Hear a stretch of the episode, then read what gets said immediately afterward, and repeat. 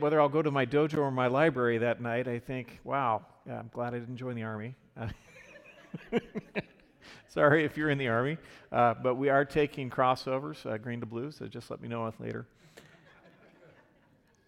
Uh, you know, as I've, I've gotten a very limited uh, opportunity to travel throughout Turkey because our gates are closed. Uh, we're kind of under some security protocols. But because I'm the wing chaplain, I have gotten to go out to uh, Izmir, which is ancient Smyrna. And when I was there, we got to travel out to Ephesus. And I'm sure you've read Ephesus in your Bibles. And I ran a marathon recently in Greece at a place called Marathon. And uh, w- while I was there, we got to uh, visit Corinth.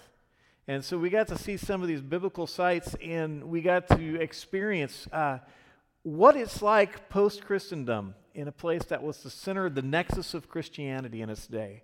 You know, the, the entire Christian world was kind of focused in the area of Turkey, and it all came to a head in a place called Byzantium, which was later named Constantinople, which is now uh, the city I fly through every time I come anywhere, and that's Istanbul.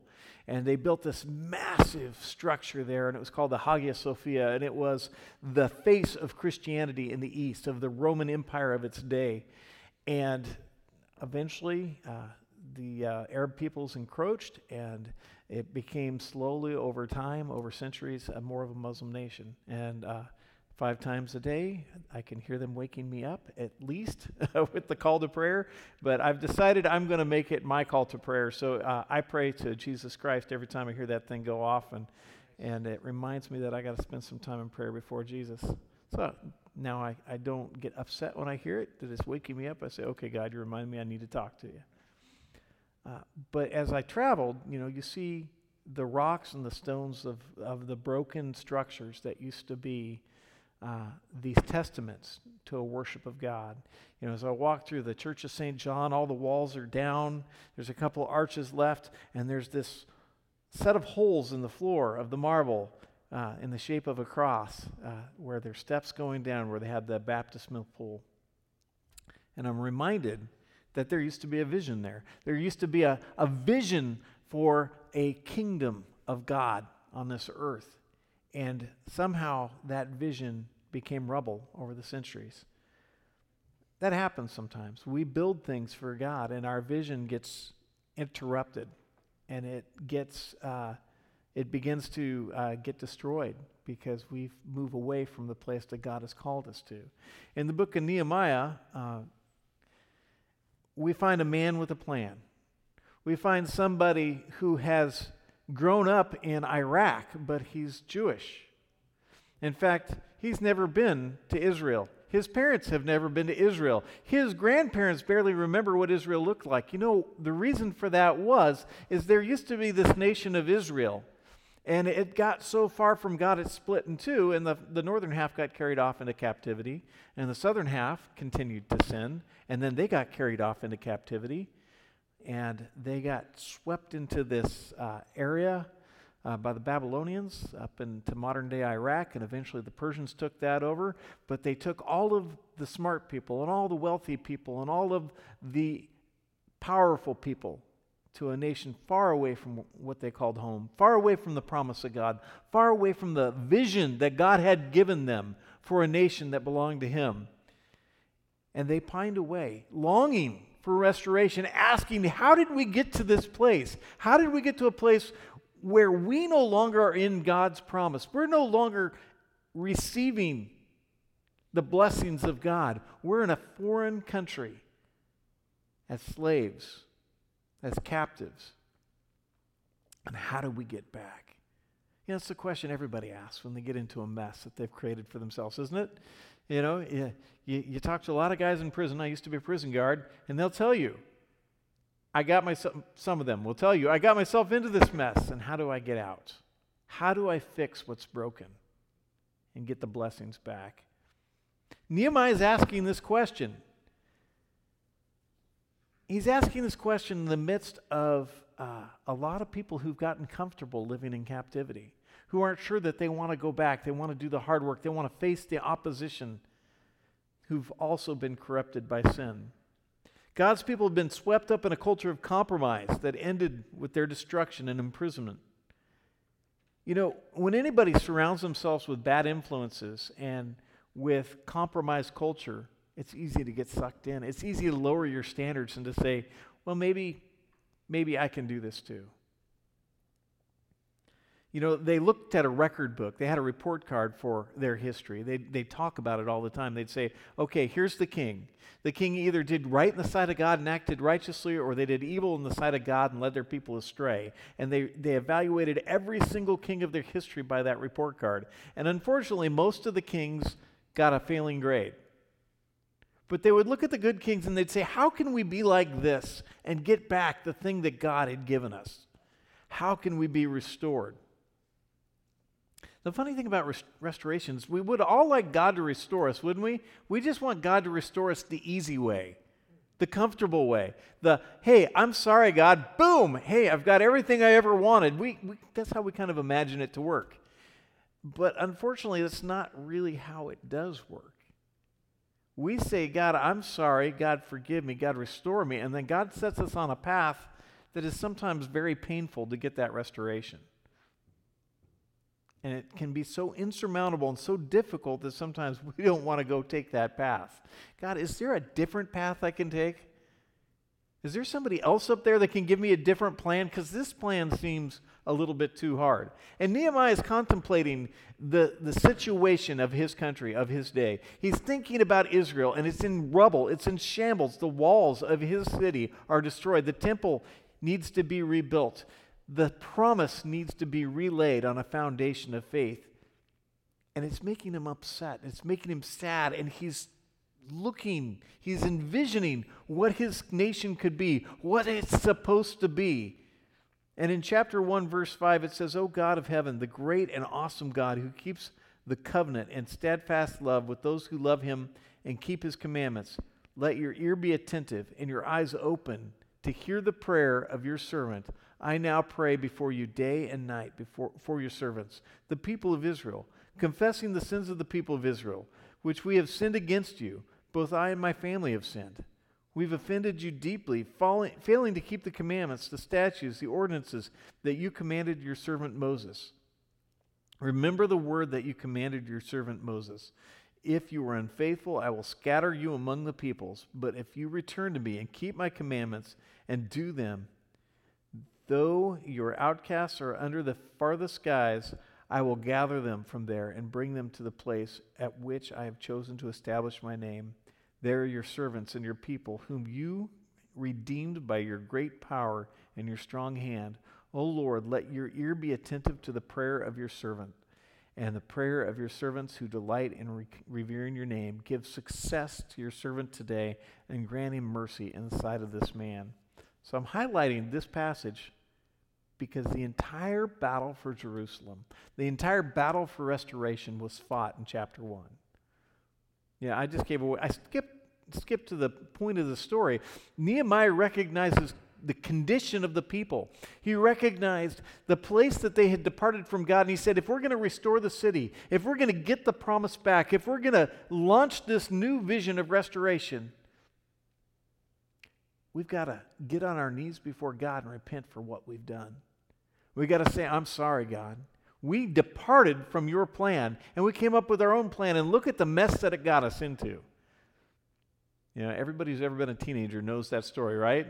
I came up with my own plan. It wasn't mom and dad's plan, and look at the mess it got me into.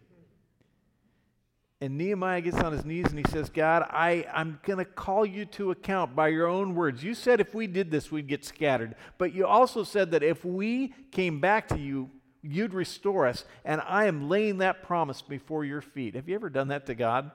Said, God, this is what you said in your word. I'm gonna I'm gonna put you to the test.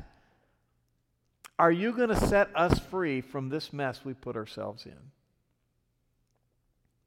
When God's people leave his protection for sin, he, he lets them choose. He lets them make that choice. He lets them go down that road. And a lot of times it gets you exactly where you wanted to be, but then you realize you don't want to be there. And you find yourself held captive to a sin. And the only way to get out of that sin is to repent and to turn to God and say, okay, God, I'm ready to do things your way. If God will restore them. Now, Nehemiah promise, prays, believing that If God's people return and keep his commandments, God will restore the promise of Israel. He will rebuild the walls. And why, does, why are the walls so important? Now, I used to live in Iraq, like Nehemiah, and I considered it captivity, I can tell you. I've been there uh, four times now. And the thing that I liked most about where I lived in Iraq was that we had these giant concrete slabs that surrounded where I lived. And that was important because it kept all of the bad guys out and kept all of the good guys in, right? And if mortars or bombs or anything came in, those solid T walls would protect us from the, the things that came to harm us, at least hopefully. Well, it's the same story for Israel. They built massive walls to protect themselves from the people on the outside that meant to do them harm. And if they were going to restore worship, they had to get protection first. So Nehemiah comes in and he's been thinking about the condition of his city and the rubble of the walls, and, and, and he keeps asking travelers about what's it like in Israel, hundreds of miles away. And he comes in and he's sad. Now, it's interesting. Nehemiah has been in captivity, but he has done so well in captivity, he's elevated to a position of authority. He's next to the king as his cupbearer. Now, that means that he got to drink the wine for the king first just to make sure it wasn't poisoned. Now, that might not sound like a very good job, right? But the king trusted him with his life, and that gave Nehemiah special access and authority and, and um, Im- influence on the most powerful ruler of his day. Now, anybody in the military knows that rank is not nearly as important as influence. Yeah, I, I know lots of master sergeants and chiefs that have way more importance than I do. You know, it, and I can say, well, hey, I'm a major, and they can say, that's really nice, chaplain. influence matters, and Nehemiah had influence. And he comes in and he's sad, and the king is concerned about him. And the king says, What's going on? And Nehemiah says, I will tell you the story. And the king listened. And it's interesting, Nehemiah just wanted permission to go back to Israel and to help rebuild the wall. Nehemiah didn't know how he was going to get there and what he was going to do. He just came with the problem. And when he went into that room with the problem, he left with permission. He left with authority. He was made the governor of Israel he was left with people to help him do the job, and he was given supplies to do it with. He came with a letter of protection to all of the people he would encounter from the king of, per- of Persia, saying, This man has been appointed for this task and set free to restore his people and their city. that's a pretty good outcome, right? A lot of times I'll go to the boss and say, Hey, can I do this? But very seldom do I walk out with a blank check to go get it done. Nehemiah had the favor of God. Nehemiah had a vision, and God equipped him to get that vision done. God equips those that he calls. And if God is calling you, he's going to give you the things that you need to get that thing done. Is God calling you for a purpose? It might seem daunting, it might seem scary, it might not seem bigger than you, and it probably is bigger than you. But God doesn't call you to do things alone. He calls you to be obedient, and He will give you everything you need to get that purpose accomplished. You know, Nehemiah's got this problem. When you move entire people groups away from their homeland for over a hundred years, what do you suppose is going to happen? If you left your house vacant for 50 years, there'd be some squatters in it when you came back. Somebody would have set up shop and said, This is my house now. It still happens in Israel. And that's exactly the condition of Israel. As the people had been taken into captivity, other people had moved into the lands, and those new owners did not want to vacate. They were resistant to Nehemiah's vision. Have you ever noticed you can have this great vision for God, and you go out and say, Hey, God called me to do something really cool. And immediately, people are resistant to your vision. They're like, I don't know if that's God. I don't know if God's really calling you to do that. I don't know if you're supposed to build that church or to go on that mission. I remember when I told people I was called to go into the military and I was going to seminary and I was having to take a lot of loans to go to uh, seminary, and, and my family were like, Are you sure? Is that a good idea? Um, do you have a backup plan? I was like, I don't have an alternate gig. This is what God called me to. I'm going out on a limb of faith here, and if it doesn't work out, maybe I'll move in with you. And they're like, Are you sure you don't have another plan? Nehemiah is coming up against resistance. And in his resistance, it comes in the form of three guys with really mean sounding names. I love their names. If you were listen, watching a Disney movie right now, you'd hear like the, the dark dun dun dun dun, right? Enter Tobiah and Geshem and Sanballat. Don't those, those are great villain names, right? And these are the governors of the other peoples that live in Israel, right? You've got one that lives in Samaria. And he doesn't like Nehemiah because it, he's got a different way of worshiping God. And you've got one that lives across the border in Transjordan, and he doesn't really like Nehemiah either. And then you got one that's kind of the governor of everything else. And the three of them are together, they're in cahoots. They don't want Nehemiah to succeed. Because if Nehemiah succeeds and rebuilds walls and is a real governor of Israel, with a, a claim, a true claim to that land, it pushes them out. It undermines their authority. It takes away from what's theirs. And we always come up against opposition when somebody thinks they're going to lose what's theirs. But Nehemiah doesn't care about what's his, he cares about what's God's. Pay attention to that, right? We're going to fail if we try to hold on to what's mine. But if we work for what's God's, we're always going to find success. They were not about to let go of their stuff without a fight. The Bible says that when Nehemiah showed up with letters from the king, it displeased them greatly. I'm guessing they had harsher words, words that I hear sometimes when I go out to the units, words that I will not use here today. Nehemiah had permission and he had authority and he had protection to do his mission, but he still faced opposition. Isn't that interesting? You can have all the stuff you need and people will still stand against you, and it is still sometimes a little bit intimidating. Right?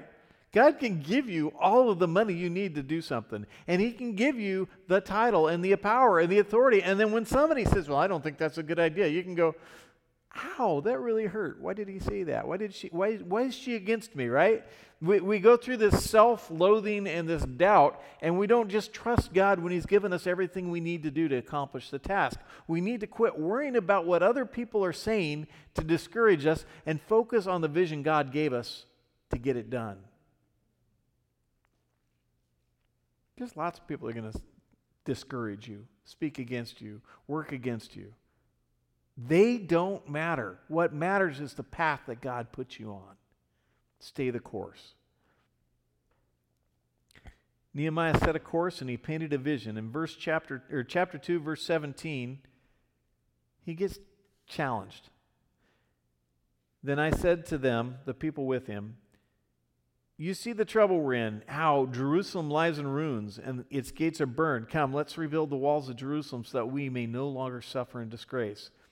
I told them that the hand of my God had been gracious upon me, and also the words that the king had spoken to me. And then they said, Let's start building. So they committed themselves to the common good. But when Sanballat the Horonite and Tobiah the Ammonite official and Geshem the Arab heard of it, they mocked and ridiculed us, saying, What's this that you're doing? Are you rebelling against the king? And then I replied to them, The God of heaven is the one who will give us success, and we, his servants, are going to start building but you have no share or claim or historic right in Jerusalem. It's interesting. Sometimes when you're doing the right thing, people will question that it's right, and they'll come up with a new right, and they'll try to convince you that their right is right and the truth is wrong. Have you ever noticed that? And these people that were squatting on Nehemiah's property were questioning his right to actually live in his own home. And if you listen to the voices of dissent more than you listen to the truth of God, you will begin to believe the lie over the truth. You have got to get connected and stay plugged into the truth of God through the scripture and through the counsel of good Christians and through uh, a critical mind of the things that you're hearing, not just what's popular on Facebook or the news, and figure out what the truth is and stick to it because there are a lot of deceptive voices out there that want to make you fail. And if Nehemiah had listened to the dissenting voices to please them, and if he had believed the lie instead of the truth, he would have never got the people to follow him. Because we can't accomplish God's vision alone. And if we are going to build a, a vision, if we're going to build a purpose, if we're going to restore God's thing, we have to stay focused on the truth and not be dissuaded by the people that are speaking against it. In chapter 4, when Sanballat had heard that they were building the wall, he was angry and greatly enraged, and he mocked the Jews. And he said, in the presence of his associates in the army of the Samaria, What are these feeble Jews doing? Will they restore things? Will they sacrifice? Will they finish it in, any, in a day? Will they receive the stones out of the heaps of rubbish and the burned ones at that? Tobiah the Ammonite was beside him, and he said, Yeah, that stone wall they're building. Any fox going up on it, it's going to break it down. Have you ever seen two people getting ready to, uh, yeah, like two boxers that are getting ready for a fight on TV? You know how, like, one of them will be just talking really just stupid, nasty crud and just really making fun of the other one. And you know why they do that? They do that to intimidate the other one because if they can get in their head before the fight, they've already won. And the louder that your opposition is, is probably trying to intimidate you from accomplishing God's goal before you even set out to do it. And you have to make a choice. Am I going to listen to the voices of dissent? And am I going to let them get in my head? Or am I going to trust the thing that God has told me more than I trust the words that I'm hearing? The opposition was so great that even some of the Jews came out from the surrounding areas and said, Don't do this, Nehemiah. You're going to get us in trouble. People are going to start persecuting us too. So that'd be like even the other Christians around you coming and saying, Don't do the thing God's told you to do because I'm afraid it's going to make us look bad. Nehemiah could only have accomplished his task if he stayed focused on the thing that God had told him. What has God told you? Do you trust it more than you trust all the other voices around you? In chapter 4, verse 14, after I looked these things over, I stood up and I said to the nobles and officials and the rest of the people, Do not be afraid of them. Remember the Lord who is great and awesome and fight for your kin, your sons, your daughters, your wives, and your homes. So Nehemiah is really smart. These people come to him with fear for their own lives, and he points them back to something more important. And every military man and woman and every law enforcement person understands this. I, you don't fight for a cause so much as you fight for the person sitting next to you. Uh, I remember when I was a prison guard, you know, I, I could care less if those inmates killed themselves, but I really did care whether or not my fellow officer was in danger.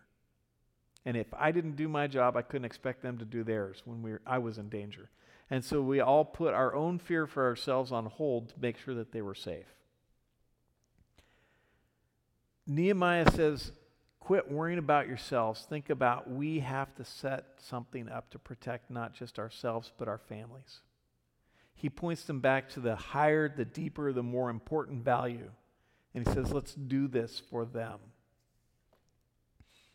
In the face of a life or death struggle, everyone who's ever faced this understands what Nehemiah was doing. He redirected their efforts.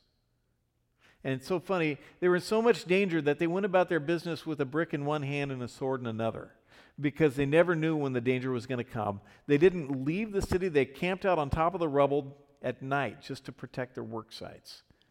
And everybody knew their task, their job, their section of the wall. And I think a lot of times the, the section they were working on was near the place where they lived because they had buy in for the task that they were given. The next challenge that Nehemiah faced was that the people were divided. During the years without organized religion, without uh, leadership from God's government, the people had begun to take advantage of each other. They'd begun to uh, when somebody was hungry, they'd say, Hey, I'll give you some food, but then you're going to owe me. And then they'd take their ancestral lands. And then when they didn't have those, they would take them. And they would end up making slaves of their fellow Jews. And Nehemiah says, If you're going to get right with God, you got to quit doing this stuff.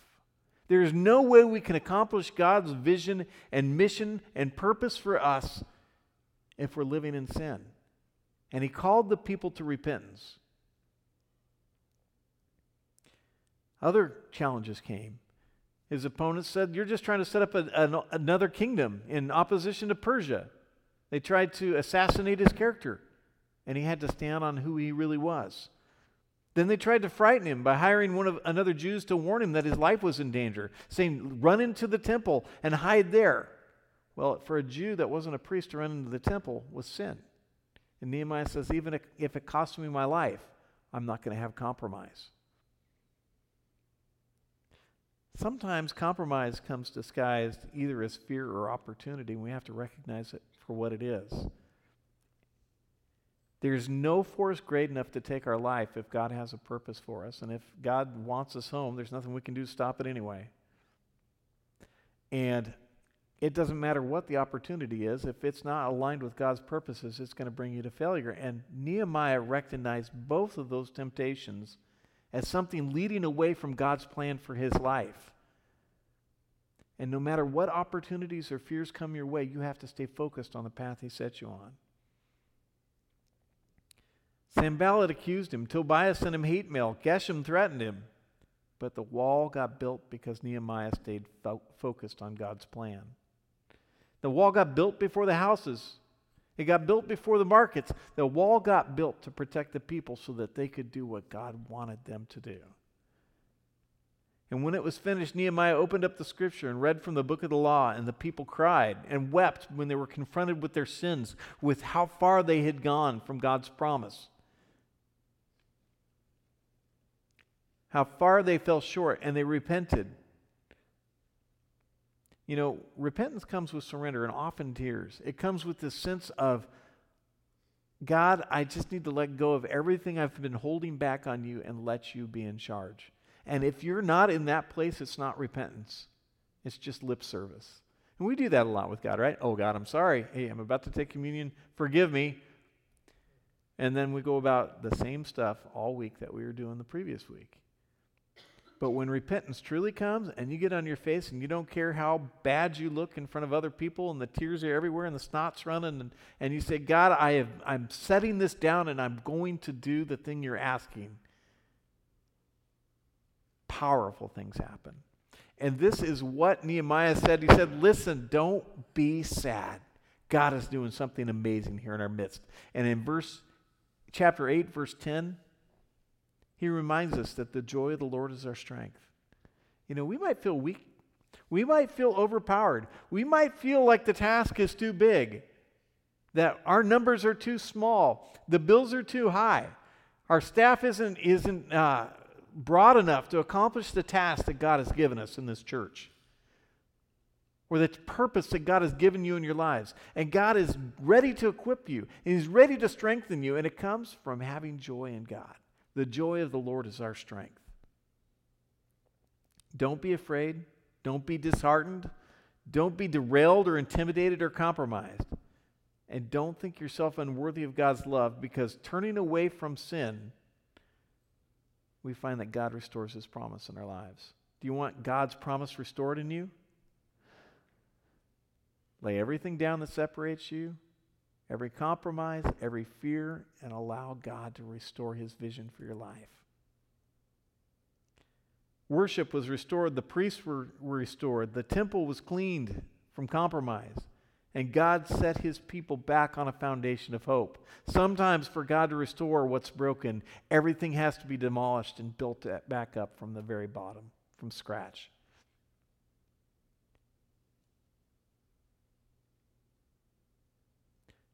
The answer of Nehemiah is helpful for us today. If we pray, we hear God's voice. God calls us to restoration and hope. God gives us answers when we need them. And typically not a moment before that, right? Have you ever noticed that? I would like God to lay out his plan for the rest of my life. I would like God to say, here's the reassurance, things are going to work out. And he said, you know, you just got to step out on faith, and I'm going to give you the answers when you need it.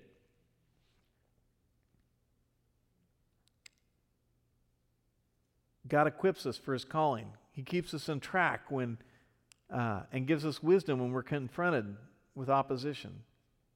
And opposition always comes from doing God's work. You hear that? Opposition always comes from doing God's work, but it's okay. Greater is He that's in you than He that's in the world, right? God is going to give you what you need to accomplish His calling in your life. Don't be dissuaded by fear or mocking or temptation. And get, let God lead you into the change. And when He does, go with it. Don't fight it. Let God lead you. The story of Nehemiah begins with a prayer and it ends with one. And the last words of Nehemiah remember me, O Lord. We ask God to remember us, to not forget about us in the midst of our separation from Him, in our captivity, in our brokenness, in the rubble. We ask God to remember us and to restore us and to be our strength. When I did this with our chapel, we sat down for three days behind locked doors and we surveyed the needs of the base and we looked at the trends and we looked at the problems and we looked at uh, what was working and what wasn't working and we came up with a plan. And what we realized is that a lot of the problems people had, whether it was alcohol or sexual assault or uh, suicide, uh, suicidal ideation, a lot of it really came down to disconnectedness.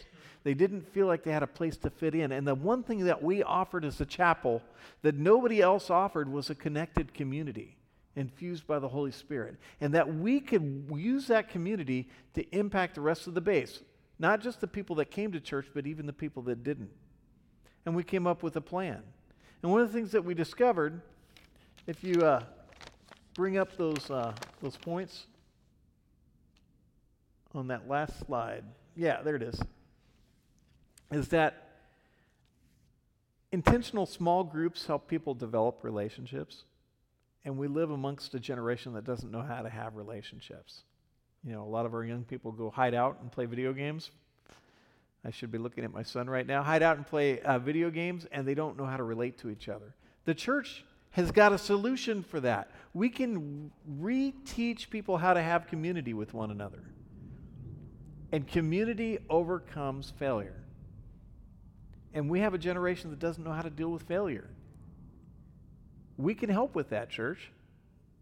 Uh, worship communities, people coming together in corporate worship, not online worship, can impact how people not only relate to God, but to one another. And it can begin to bring healing. People can pick up their own brick and build on God's wall. City engagement and outreach, learning how to engage the world around us, coming from a place of strength within the church to a place of brokenness outside of our walls through outreach. Missions, going not just beyond our own community, but to the world. Resilience in relationships, learning how to rebuild re- relationships so that people are more resilient in dealing with the world around them. And building partnerships, not just what God's doing in our lives, what's God doing with the church down the street? What's God doing with the community center? What's God doing with the other organizations in our city? How can we work together to accomplish God's purposes for Montgomery, Alabama? When, it, when you have to come up with a plan of how to accomplish the thing God's called you to, you got to take a survey. Nehemiah spent three days walking around the wall, asking God, what is the condition of brokenness and how do we impact that? What is our plan going to be and what is your piece going to be within that plan? And I encourage us as God's church at Christ Community to survey the world around us, the city around us. Where is it broken? How do we rebuild it? What is our purpose? What is the brick that we're going to hold in rebuilding God's vision for this community? And when we do, we will be restored, and so will those that come with us. So I pray that God gives us a fresh vision and He sends us out equipped to get it done. Let's pray. Lord, I just pray for this church. I pray, God, that you'd be with Pastor Keith, with the leadership here, and with the folks that are in uh, the seats. But I pray even more for those that you're uh, bringing to us. God, we know that if you give us a vision, you're going to equip us with the help, the resources, and the permission to get it done. And I pray, God, that you put a fresh vision in the heart of Pastor Keith and that you begin the process of rebuilding, that this church within a year will be flooded with uh, more people than can sit in it. And that you would begin to restore relationships and marriages and uh, relationships between parents and children. That you would begin to break addiction and suicide and uh, the spirit of suicide, and that you would begin to bring people together for the common purpose of being restored to hope before God, before you, O Lord. And that your joy would be our strength. God, we say uh, clearly before you, there's places that we fall short. And we lay them at your feet and ask God that you would uh, bring us to repentance, that you would redeem us and restore us, and you'd set us back upon your promise. And we trust this in Christ's name. Amen.